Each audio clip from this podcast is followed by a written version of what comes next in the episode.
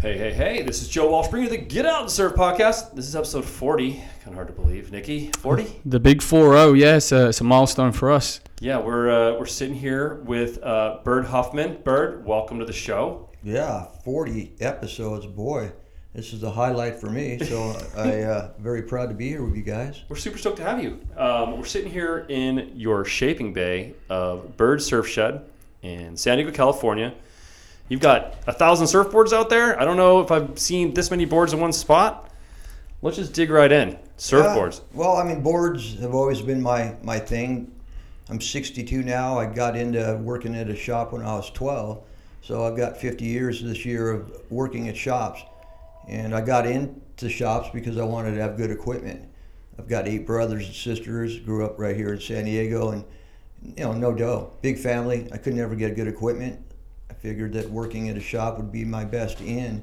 Um, so at age 12, I started sweeping up and cleaning the wax, and I'm still doing it to the day. so where'd you start out? Where was your first uh, surf shop job? It was legendary. It was a select surf shop run by a man named Phil Castagnola. At that time, you know, this was about 1970. There were really only about three surf shops in the San Diego area proper, and his was like the coolest, the hardest core then you had Gordon Smith a couple blocks away that was, you know, more like your what you would call your more modern surf shop now. Already they were into a lot of accessory items where we were just basically hardcore surf. And then there were a couple other ones scattered around that were kind of a mixture of both. Okay. And um, you went on, I mean, I grew up here in San Diego. Uh, actually, I think we went to the same high school. Uni. Yes, sir. Uni, right up on the hill. Yeah, not there anymore, unfortunately. The Dons, huh? no, they switched it to a girl's name, Cathedral. But yeah, all my all my brothers and sisters went there, with the exception of my oldest sister went to OLP, which is a, a Catholic, you know, girls' high school, and my kids went there, my boys, my daughters. Yeah, no, no OLP very well. That's where when you go to uni or Saints, that's where you. Uh... The only place you could find the girls in those days. yeah, my first girlfriend was from OLP. All yeah, all girls Catholic school. Can't go wrong. Not too far off. so, all right, you grew up in San Diego. Uh, you uh, started working at Select uh, Surf when you yeah. were 12. Yeah, right around 12. Luckily for me, the guy that owned it, Phil he lived. Uh, I grew up in Mission Hills, which in San Diego is, uh, in that time, was on the dreaded east of I-5 route, and there was no life east of I-5 in the surfers' world. But luckily for me, Phil lived about a block away, and uh, I'd hang at his shop. He'd give me rides home back to Mission Hills, and you know, one thing led led to another, and you know, we struck up this this kind of friendship that turned it turned into a working relationship, and I was with him for about solid 10 years. You talk about uh, Mission Hills being uh, really far east. I grew up in Tierrasanta, which uh, there's no. oh boy. Yeah, serious. Well, they put. You, you, were a cowboy. Yeah, seriously. It wasn't as far. I mean, we had mission trails dividing us from the cowboys of El Cajon and Santee, but. It's true that. But uh, they put that 52 highway in. That was a life changer when that happened. Yeah, they've put too much in this town. Really, I think. I think they've kind of saturated it through and through with people, and they keep wanting to add more. Yeah. Uh, such is life. Yeah, well, it's a beautiful town. I can see why a lot of people want to come here. I haven't been able to get away. Yeah. so um, when I started surfing in the 90s, the very 91, 1990, 91, around there, um, I actually bought my first surfboard from your surf shop. Uh, at the time, you had South Coast. Yeah, I was part of South Coast. Uh, Rob Ard owned uh, two or three of them primarily, and then we partnered up. At that time, I owned my own Windansea Beach and Surf that I'd had for a number of years, and we collaborated together. Instead of him trying to open a shop on, on my side of the pond, so to speak, we just partnered up and joined forces. And uh, yeah, I ended up having South Coast Windansea, South Coast Wahinis, and then he had his store separately in OB. So there were corporation on our side and then individually owned by him. Yeah, I remember there was like multiple uh, locations, yeah. and all I knew was South Coast was the place uh, back then to go and, and get dialed. I remember my first board was a South Coast shaped by uh, Prodanovich, I yeah. think. And as as we know, we are in the shaping room at Bird Surf Shed right now, where Robin still shapes. That's awesome. Yeah, so full circle, huh? Totally. Yeah. So a little bit of echo maybe in this episode, but it's because we're sitting here in this killer shaping room, getting foam dust all over everything, but totally love it. Um, we're just checking out some of your slips here, your uh, And, like, slips. yeah, I'm just in awe because like if these uh, the floor has been walked by Dane Perlee, and that man is an amazing, amazing uh, shaper and surfer. Yeah, he is. He's a unique individual. He walked in one day. Um, coincidentally, he had married the daughter of uh, one of the legendary local photographers, surf guys from Point Loma, and um, you know he brought him in to show him the shop. I'd never heard of him. You know, I mean, really, I'd seen the movies, but. Uh, I'm an older guy, right? So I don't follow the names and things of that sort. But he was huge, you know. He was just a really, really nice guy, and I said, "Hey, you know, you like to shape some boards? Go ahead." At that time, again, I had no idea of the complexity and who he had worked with in the past. You know, 12, 13 years with Bob Pearson, Pearson Arrow. His dad owns the first surf shop ever to open in Washington State called the Surf Shop, and still there. So he's surfer through and through, and he's a he's a maniacal shaper. Well, it seems like every surfer who is a true surfer in this town finds their way through the doors of Bird Surf Shed, and that's kind of like really intrigues me. I mean, I I, I can tell when I walk in. First off, this isn't like your stereotypical like retail uh, surf shop. Like I don't know, uh, you have visions of these shops being like right on like whatever Mission Boulevard or uh, you know right on the beach. This is in the Morena district, the edge of like where I guess Bay Park meets Linda Vista. What is this? Exactly, that's it. Bay Park, Linda Vista, Morena District is sandwiched right in between them. Yeah, I mean, so you're not right on the surf, but you're actually strategically located to hit every single major wave between Point Loma and Blacks, really. Yeah, smack dab in the middle. You know, Yeah. you got Max 15 miles to the north, you got Swami's, or to the south, and you've got Swami's 15 miles to the north. So within that, you know, 30 mile range, you probably got 100 different surf spots. Yeah, yeah. And, w- and when you walk in the doors, this surf shop is the, the first thing that's apparent is that you love surfboards. There's Yeah. got to be, I don't know how many, 500, 600, 800. I mean, how many boards are in this building? There's like probably 1,400. Oh, man. There's Okay. about three or four hundred that hang from the ceiling and off the walls. Um, you know, they're my personal collection, part of my collection, and then obviously on the floor there's another couple hundred that are for retail, another hundred used ones. So, yeah, we love surfboards. And is it true that you could cruise into this shop and see a board up there that, you know, maybe might be a 20 or 30 year old board, but you like the way it's built, you like the fin set, whatever it is you want to try it out, you could say, hey, Bird, let me try that board, and you would actually loan it to that guy? Yeah, that's pretty much the way it rolls. It, it sounds kind of weird. You know, people have a tendency to want to call the place a uh, museum, but to me, museum connotates sterile and quiet and dusty and Don't touch. don't touch. And here it's all the opposite, you know. So most anybody that rolls in, you know, if they haven't tried a, a fish, maybe, or a old pintail or skip fry or whatever, I, I I'm honored to let them ride one of those boards. Doesn't cost them anything. They just sign their name on a dotted line, and you know, there's no deposit. It's just go out and ride it, treat it with respect, and please bring it back. I think That, yeah, that is like that. That just blow my mind. It really does. It's like you go into all these other surf shops, and it is like, please do not touch the boards. Don't do this. So like, it's very difficult to get an idea of you know what you want to you know pick it up, want to have a real look at it, you know, and try it out. And also like coming in, it's not the amount of boards. It is the diversity. It is the, the, the all these. There's all these single fins, twin fins, knee boards. Um, you know, it's it's unbelievable. It's beautiful. It's absolutely beautiful.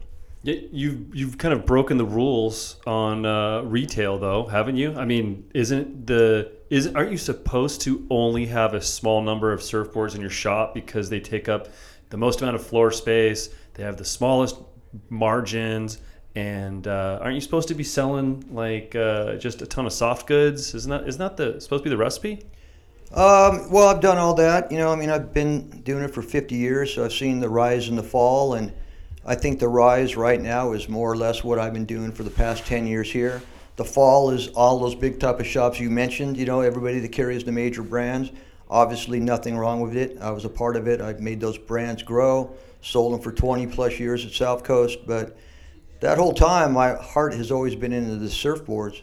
And uh, I was out at uh, restaurants once in uh, Fiji, and I was just having this kind of flashback moment on, you know, 54 at that time. What am I going to do with all the boards I have? You know, am I going to continue to hang out at Select doing what I don't really love, or am I going to be able to come back and do something with what I've got? So I chose to come back, take a different path, kind of turn it more like it was when I was a kid in Select, and uh, gamble, throw the dice that people would pick up on the plays, that they would appreciate what I had to offer, and um, so far it seems to be working. I think you're a little bit ahead of your time. I mean, with uh, all these shops opening up, especially in places like airports and tourist centers. Like, I was riding my bike by Seaport Village, and there's a shop down there, and there's a, you know, there seems to be like a there's like Rip Curl shop in the Houston airport, and you go to like the Middle America, and you see these surf shops selling the image, but I mean, that's not really. Is that really a surf shop? I mean, I guess technically, but is it? No, not to me at all. You know, I mean, they're more like a 7-Eleven type of a franchise. You know, basically they carry the same things, and they don't have anything to offer to keep the culture of surfing alive at all. You know. Yeah, in fact, and that's important to me. Yeah, I mean that's that's not even a requisite to be a surfer to work in those places. They don't know about boards for the majority of the shops, and uh, they don't care about the boards. And again, without the boards, there is no surfing. So um, to me, it's all about the boards. So while they push people away from boards and don't want to deal with it, that creates a little niche that I have where they literally send people to me. Everybody knows, hey, you want boards, go to Bird. So that helps me make a living because you don't have a much margin on a surfboard. But if you have volume, then you know that will that will suffice. And I never got in it to make a million bucks, anyways. Yeah. it is a unique surf shop. It is a unique approach. But like I, we were talking earlier, you were saying like the the surf shop is you. So I think Yeah. the the point is is that that's the kind of uh, vibe and culture that you want to continue, and it's uh, it's really nice that someone is wanting to continue the the culture, the most important part. Bird, I, I could tell from the moment. I mean, I've been in here many times, but you know, we came into your shop today to do this episode number forty. You were educating a young surfer out here on the board that he needed to get next. Not that you weren't even trying to sell him. I was listening to your conversation. I don't think you heard, you saw me watching, but I was paying close attention. First off, you don't see the owners of surf shops hanging out for 20 minutes with a customer and then in the conversation with you know you, you, you said something to the effect of like you don't need to even buy a board but at least you know like what you should be looking for type type message and you know in this day and age of people buying shit online and all of these shops that barely carry boards you've got you've got this completely different approach of there's a, you you're sharing your surfboard collection you're sharing your knowledge you're educating the surfers in the community and you've created a place that you don't have to be at a surf spot. In fact people come and seek you out and you're not even easy to find. You got to go down like a one-way road and you got to bend around and come back. It's like if you don't know san diego You're not finding it. totally Oh, I wouldn't have found this. Like we went on a big bike ride, and I would have get lost even just to hear. Yeah, well, you know, I mean, in order for me to, the, the shed is located in a 4,000 square foot Quonset hut that has 25 foot high ceiling. And if you don't know what a Quonset hut is, it's like a tin can cut in half, literally a metal building from the World War II vintage. This was built in the early 40s or mid 40s after the war ended. So it just uh, was a logical place. I used to live in them when I was in Hawaii, and smaller ones when I was a kid. You know, surfing the North Shore because they were cheap, and I always had a thing for Quonsets. And when this one became available, it just kind of was meant to be. You know, it all stemmed from that day at uh, restaurants in Fiji. Really, you know, I mean, I just said a little prayer, looked up to the Lord, and said, "What do I do?" You know, I'm offering it up, and he he hasn't let me down since. He's kept the door wide open kept my connection with the people right there. And on a different quick note, just to answer sort of what you guys were talking about, is I I owe the surfing community. I owe Bill Caster. I owe Skip Fry. I owe Hank Warner. I owe Mike Doyle. I owe you guys. I owe everybody who surfs because of what I've been blessed with, what I have achieved, and you know, it hasn't been by myself. it's been the whole community that it reinforces me. So if I don't have that kind of attitude that I that I like to have, then I feel that I'm doing a disservice to the whole thing of surfing. So you know, people go, "Oh, what a great guy." Well, I'm a nice guy, but I mean, I I owe it. So that's sort of the way I look at it. You know, I mean, you got you got to put it forward. It's all about putting it forward. I love that. I Yeah. love that. That's good. That's Yeah, the attitude that you should have, and it seems like that's like you're the minority with that outlook.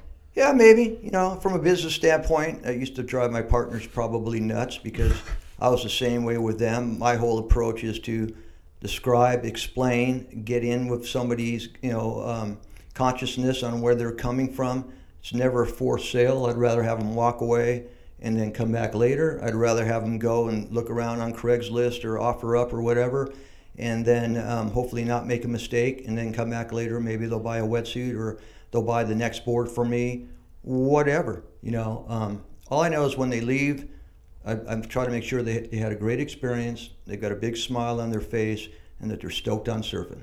Whether or not they're surfers or not, I get so many people in here now that know nothing about surfing that just like the environment of the building and, and the stuff in here. So you also do more than just have a surf shop. Like you have movie nights here. I've seen photos of Yeah. like weddings and Yeah. uh, large events. Big like I saw the place packed with like hundreds of people. And Oh, yeah. photos that I saw. Yeah, weddings, you know, uh, my daughter, my oldest daughter, and her husband, uh, Annika, and, and her husband, Ben, you know, I let them use the facility uh, if they want to organize weddings. We do a lot of, um, you know, a lot of fundraising uh, events in here as well. We do movie premieres, book signings, anything. And a lot of it is to help bring in extra cash to keep the place going. But the majority of it generally is just because it's all part of that surf community. Totally. You know, so anything that's uh, a wedding or something that obviously isn't related to me or the shed, then I'm not as big of a part of that. But if it's something like, you know, bringing a, awareness uh, to uh, suicide, you know, bringing awareness to um, other other things that trouble surfers and other people, there's not much of a better place to come in and, and kind of air that out because it's it's a really neutral spot. You know, nobody brings attitude in here; it just disappears. Yeah, it's a very very chill environment. And you guys just recently were part of that. ah, man, I'm gonna get the name wrong. Was it the Boys to Men? Yeah, my favorite group, the Mentoring Boys to Men. Yeah, yeah. So like I heard that on the radio, which by the way, you're like the voice of surf on the radio in this town. I feel like I've been listening to you give the surf reports for how long have you been doing the surf report on the radio? Uh, I mean, since the '70s, you know, in various different different radio stations and different incarnations. I'm proud to be with 91X right now. They're pretty much a legendary station, For sure. and uh, I'm proud to be with them. But I've been working with Surfline, I think, for like 36 years. You know, as a uh, not a forecaster, but as a coordinator of the San Diego area, and um, Back when it was like 976 surf. Absolutely. I mean, I could tell you stories, but that's for another day. But you know, I've done a lot of things that people hated before. Obviously, that was one of them. Selling firewire surfboards, people hate me for it. Selling surf techs, you know, boards that are made offshore. Um, it's a fine line between you know trying to you know be the soul guy or whatever you want to call it, and then being a business person, and then more importantly for me is just being a surfer. So again, surfboards are my life. So if the surfboard isn't made in this country, but it's a better type of a design, or if it's something that works well and it's legitimate, I'm not going to say no to it. You know, I'm Yeah, concerned about you know how it's made. I'm concerned about the quality of the environment, of the who's making it, and all that kind of stuff. I don't fill this place up with China stuff at all. But the boards that I have that are not made in this country are high-end, specialized surfboards that fit right in with all the high-end and the basic custom boards that we do here from all the guys I've grown up with. So it's a it's a good synergy in Yeah. my mind. And there's there's a place in the market for that that hundred dollar Costco foamy board or Absolutely. you know that that really durable epoxy maybe torque board that you can still make some turns on but it's definitely lower end and if you're not really that experienced with surfing you know you can you can bump it you can you know it's it's it's But, not a but it's an entry level. It's a journey. You know, you start off surfing, and not too many people go out there and you know get an eight hundred dollar, nine hundred dollar board. So you know they, they start with something like that, and then it, it helps them on their journey, and that passes on and passes on until they, you know, hopefully get to the point of where they're looking at their custom and uh, higher end boards. Yeah, well, the whole thing for me is that, they're surfing it all, and whatever they want to ride, you know, if it takes them to the next level, you, you have to be able to supply that for them. You know, I look at so many people that go online and, and buy such terrible stuff, swap meets, garage sales, because they're so uh, unaware and, and unknowledgeable about what really it takes to, to get you in the water on a decent board. They come in with, you know, an eight foot pintail that somebody sold them. You, couldn't ride that when it was new 10 years ago. but, you know, they got it for 100 bucks on OfferUp or whatever. So I have to try to work them through that, try to get them over that shock, let them borrow boards that actually work for them, explain to them what they have, and ultimately sometimes have to uh, tell them that what they've got isn't going to cut it and they, they need to hang it on the wall or, um, you know, try to find somebody that could actually ride it. So, you know, it's not easy, you know, I mean, and people think you're always selling them a, a bill of goods. That's the other thing that's funny. I'm so straight out and open that they're always kind of not always, but they're kind of what's this guy's angle? You know, like why why is he he's, is he really this way? Yeah, sorry folks, that's just the way I've always been. You're sharing your passion and your knowledge yeah. for something you know very intimately, very yeah. very well. That's why the core surfers in this community come to your shop. I think they get that. Yeah, they get it for sure. I think you know. Again, most of them I've known. You know, I've known their dads. You know, I've known their granddads. You know, I've been doing it 50 years. That's a long time to be in the water that's a lot of people to service, you know, over the years. And uh, it's, you know, the best form of advertisement is always word of mouth, you know. So, um, yeah, I mean, I'm, again, I'm just, I'm stoked when anybody comes in, you know, so and so told me to stop in, or, you know, I, I, nowadays it's Yelp and all that other stuff, which I really don't understand too much. But um, obviously, it has an impact, you know, on on uh, on a business for you. So you know, you want to make sure everybody's just happy. Yeah, it's easier. It's so much easier just to do it where everybody's happy instead of having to go home at night and, wow, man, that was that was a tough day. I don't have tough days too often when it comes to the surfboard part of things. You know, I usually can go home and lay my head on the pillow and go, okay, I got at least two or three people out the door today that have a chance of, you know, experiencing what to me is one of the, the best things in the world, which is surfing. You know, when I walk into your shop and I see all of these uh, boards on the wall, and then also on the racks, I'm reminded of the historical significance that San Diego surfers, San Diego shapers, the history of surfing, and how many uh, phenomenal shapers and surfboard designs came out of San Diego. Yeah, I get in that argument all the time with people. You know, um, obviously, maybe I've got a bias because I was raised here. Um, but San Diego is very, very unique in the innovation and in exactly what you spoke about. San Diego is a border town, very quiet. The surfers are not boisterous like they are in other areas. You know, the center part of the state is, is kind of, you know, a little louder, a little brasher than we are down here. And be it Steve Lis or Skip Fry or, you know, Jeff McCallum or whoever out of this area, nobody ever really talks themselves up much because there's too many good people around them. Nobody is higher than anybody else. They're all have their place and they're comfortable with their place and they're comfortable about kind of flying below the radar. If people get it and they want it, we've got it.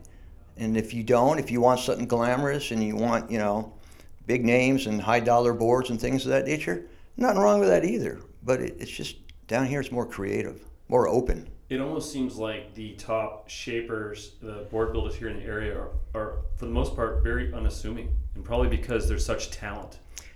That's I couldn't have said it better myself. You pretty much said it in four words what I was trying to say it in in, in, in 20 minutes. But 100% unassuming. I want to shape your board. If you want a board, this is what I do. This is how I do it. And um, you know, no, nobody's making a million dollars off of it like I'm not making a million dollars off of this, but they're putting out some of the best equipment ever. And um, whoever is lucky enough to come down and get a board built out of San Diego or lives here, they're going to walk away with something they can be proud of. Definitely. Craftsmen, you know, like real true tradesmen and like, uh, and uh, I suppose like artists in a way, you know, yep. they're putting their putting their signature on these boards, and they're they're pure craft. Yeah, and I, I mean, again, throughout California, there's massive amount of craftsmen that are that are hidden amongst the, the walls and so forth and you know they're still doing the same thing you know we're not obviously the only ones doing it um, But I think from day one, you know, a lot of it started here. You look back at the Tom or the uh, Pat Currens. You know, you look back at the Diffenderfers, the Casters, the Gordons, and the Smiths, and you know, a wide, wide variety of people that really were in on the beginning of the industry, in on going to Hawaii for the first time, in on you know surfing more radical waves like Windansea and so forth. The root of California surfing, um, Bob Simmons. You know, I mean, it doesn't it doesn't uh, run much deeper than it does here. You know, it gravitates up and down the coast. Definitely. But San Diego's unique. I like it. You know. What would you What would you say is the most influential design or attribute to a surfboard that came from San Diego? If I had to try to decide that, I'd probably put it on Skip, Skip Fry and his egg. You know, the simple basic egg, which is pretty much, in my opinion, one of the best universal surfboards you can have. One of the most versatile uh, surfboards, and he's kind of known for that design. People have always made wider, rounder boards and so forth, but his combination of the outlines, the flow of the boards, the lower rockers, um, I think that's been a major, major influence along with his smooth style of surfing for clean, simple, workable surfboards.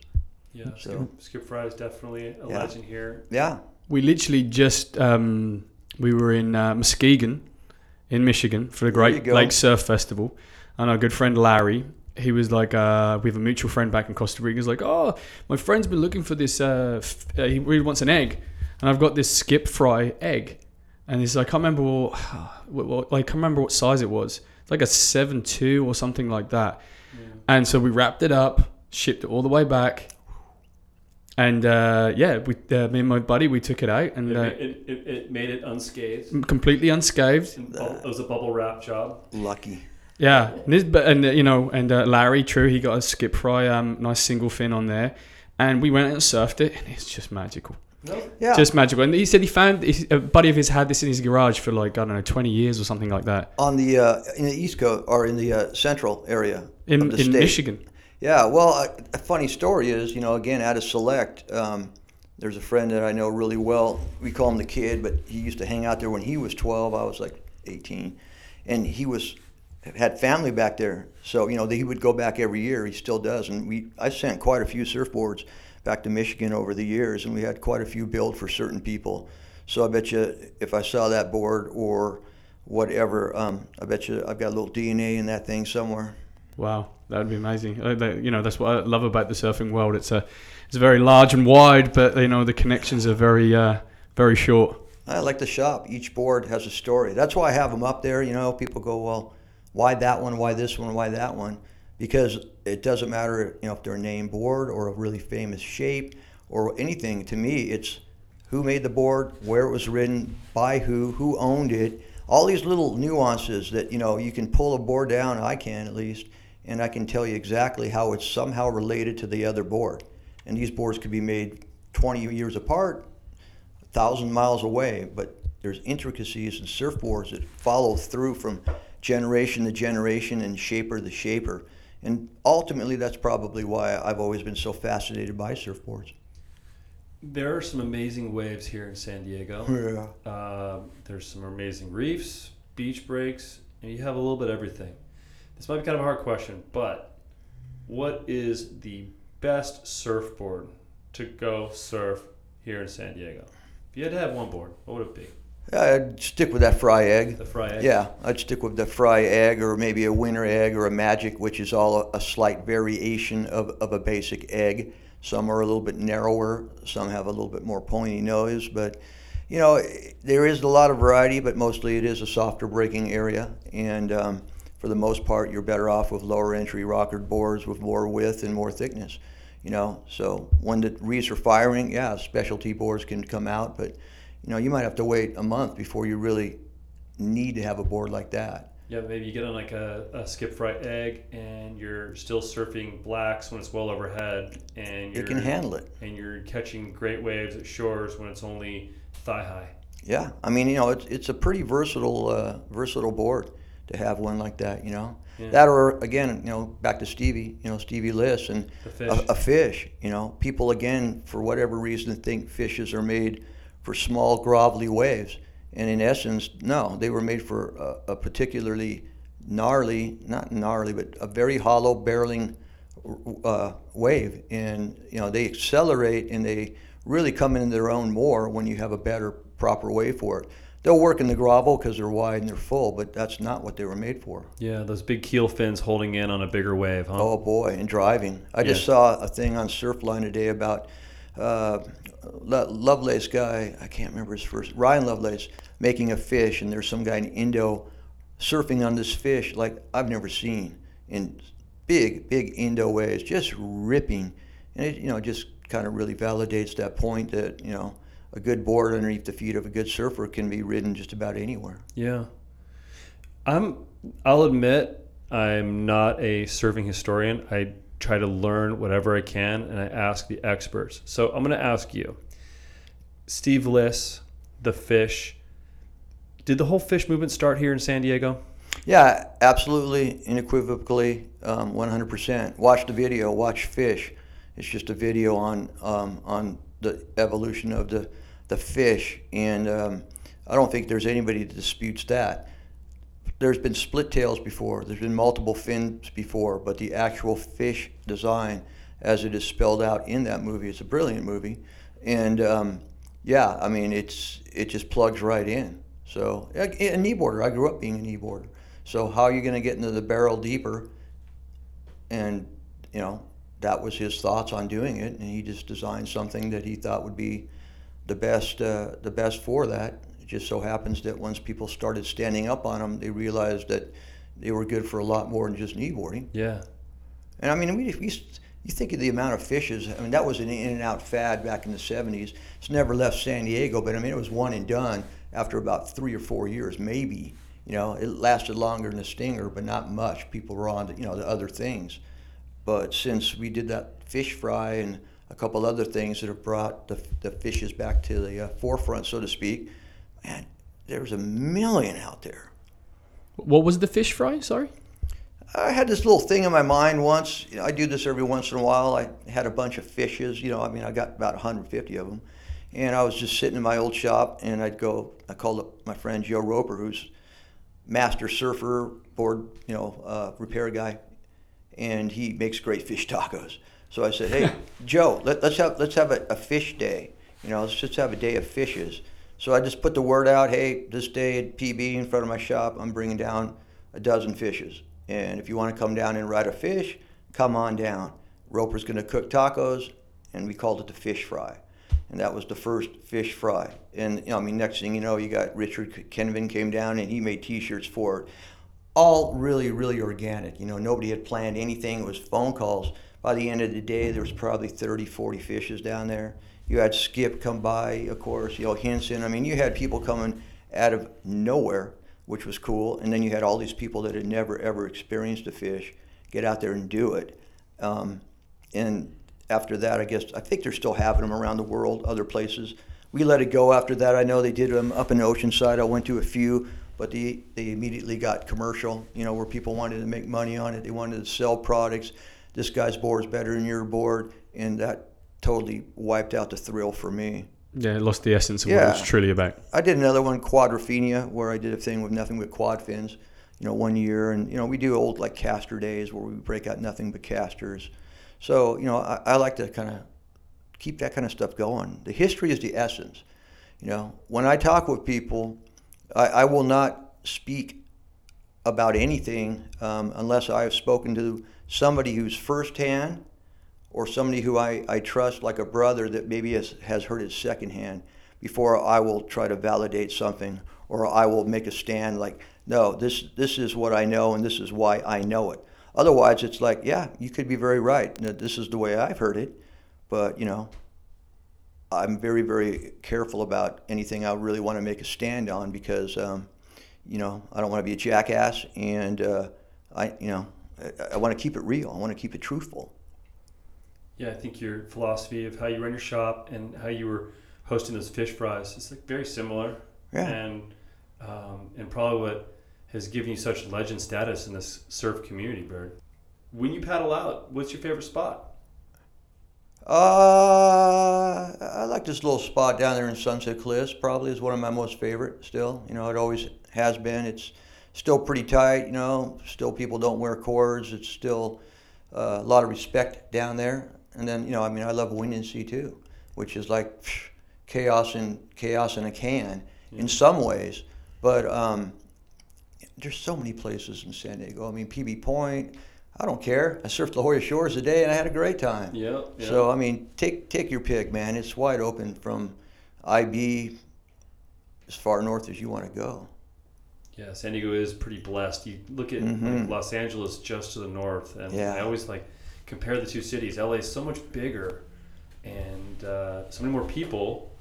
San Diego still has plenty of people, but I feel like we uh, unfairly get so many more waves in San Diego than the uh, LA area, or at least the quality of waves. I feel like uh, Yeah, there's no doubt about that. You know, I mean, you've got beach breaks up there, and then you've got beach breaks, and then you might have a jetty.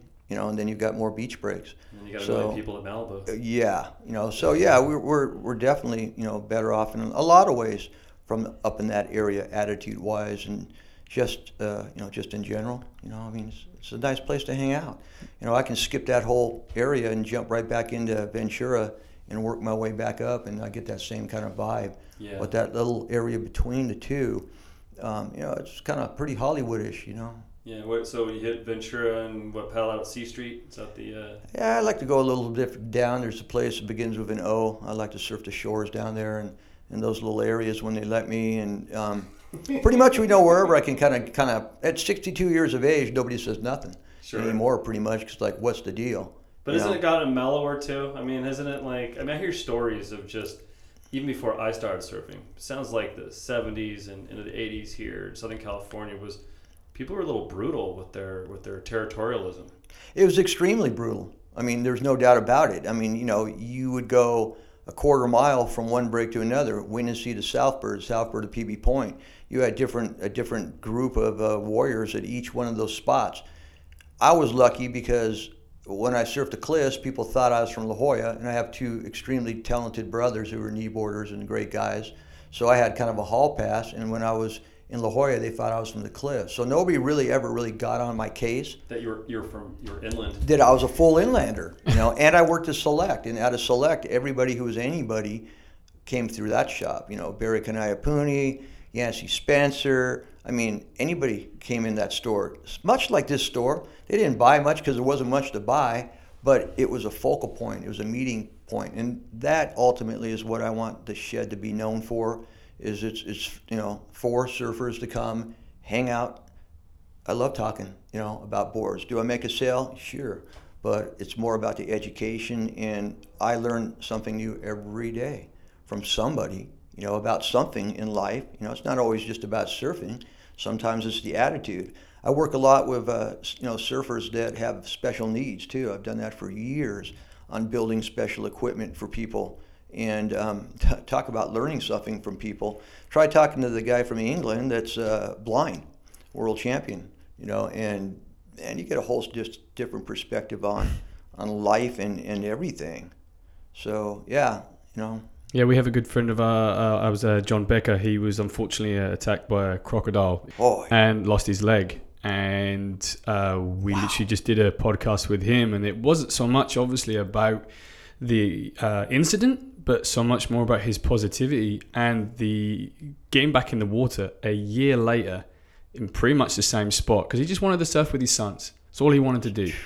You know, and so like like you say, working with those type of people, you really learn a lot. You know, you really do yeah, you know, and you can have these um, these issues that can come up in life, and they're really just little speed bumps in the road compared to other people, you know. And you've got someone that's blind and is getting and, yeah. and surfing. That's amazing. None of us have anything to worry about in No. this, this world in comparison to so many other other people in the world. You know, you just can't lose sight of that. That's why I feel it's so important to have that giving nature. You know, for for anybody in any situation, it's just a lot easier to say goodbye to somebody and have somebody smiling than it is to be rude. You know, Mm-hmm. and I'm human. You know, I mean, somebody cuts me off in the, the street. Yeah, sure, I'm going to bark once in a while. I mean, I'm no saint, but overall, you know, you, you try you try to do what's right by people. You want to, you know, to treat them like you hope they will treat you or other people, and it's just a more comfortable existence for everybody. Yeah, we we paddle out, but for me the first time at Scripps yesterday,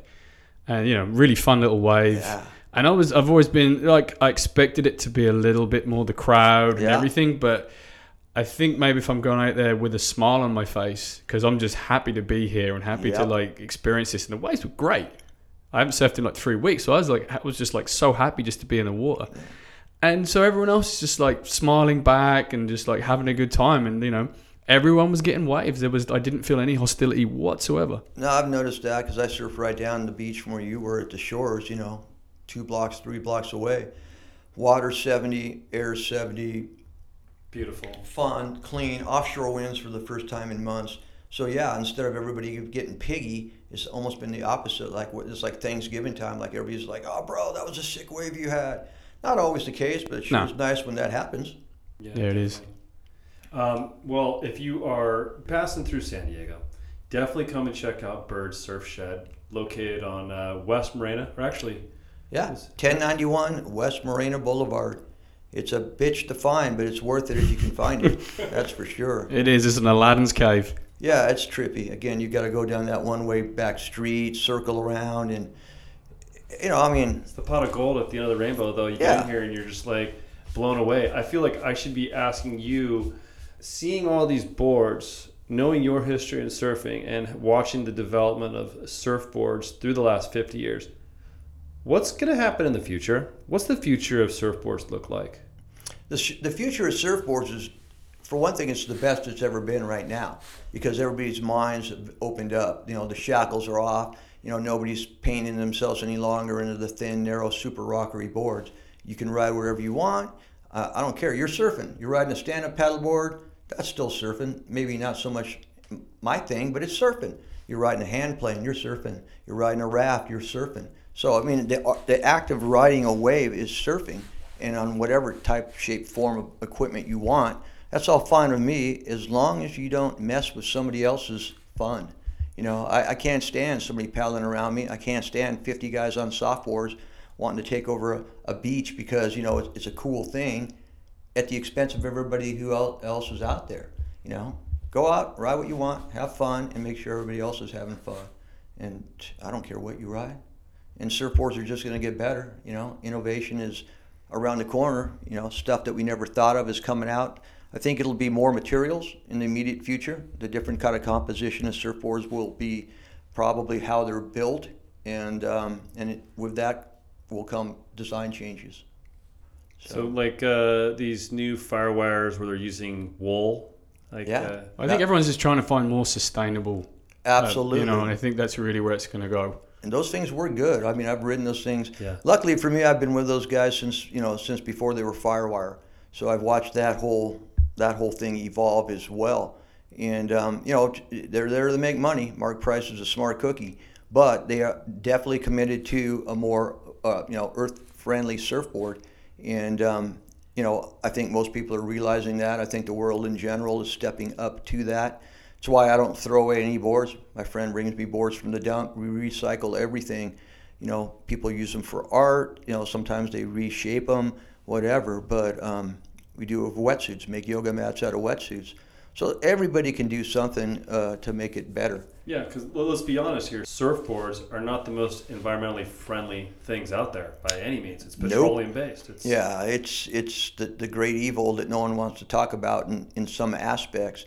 But if you u- utilize them um, and keep riding them, I mean, they have a really long lifespan. Sure. It might not fit your style anymore, but you know, if it's not one of those little pinchy boards, if it's a white, fat, round, old egg that's board from '59, I mean, it's that's still got life in it.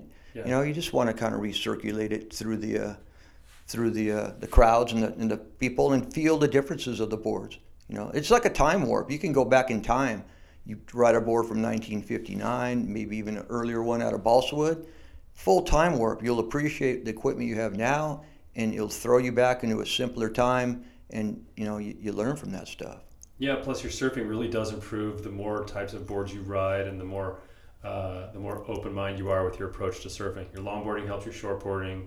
You, you ride some of these older boards that maybe um, just have a very different sort of setup than what you're used to riding, and you have to almost relearn how to how to surf on that board. But it it uh, it I think it pushes you and makes you a more well-rounded surfer. Yeah, it's kind of odd sometimes when somebody goes, "Well, what are you?" I'm like, "What do you mean?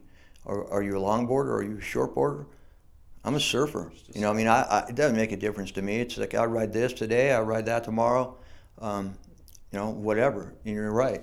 The more you ride, the better idea you have of what's out there. People really paint themselves in the corner sometimes and just skip over something. Perfect example is twin fins. Twin fins were ripping, they still rip, but along came the tri-fin. So automatically, everything on twin fins was like you couldn't give them away, you know. And there's ideas now that are coming back in, such as twins, such as channel bottoms, quads, whatever. They're finding life again now because people are opening up their minds to all the differences that you can have. And then they're getting creative and combining different bottom contours, different outlines, different fin setups, now with different materials.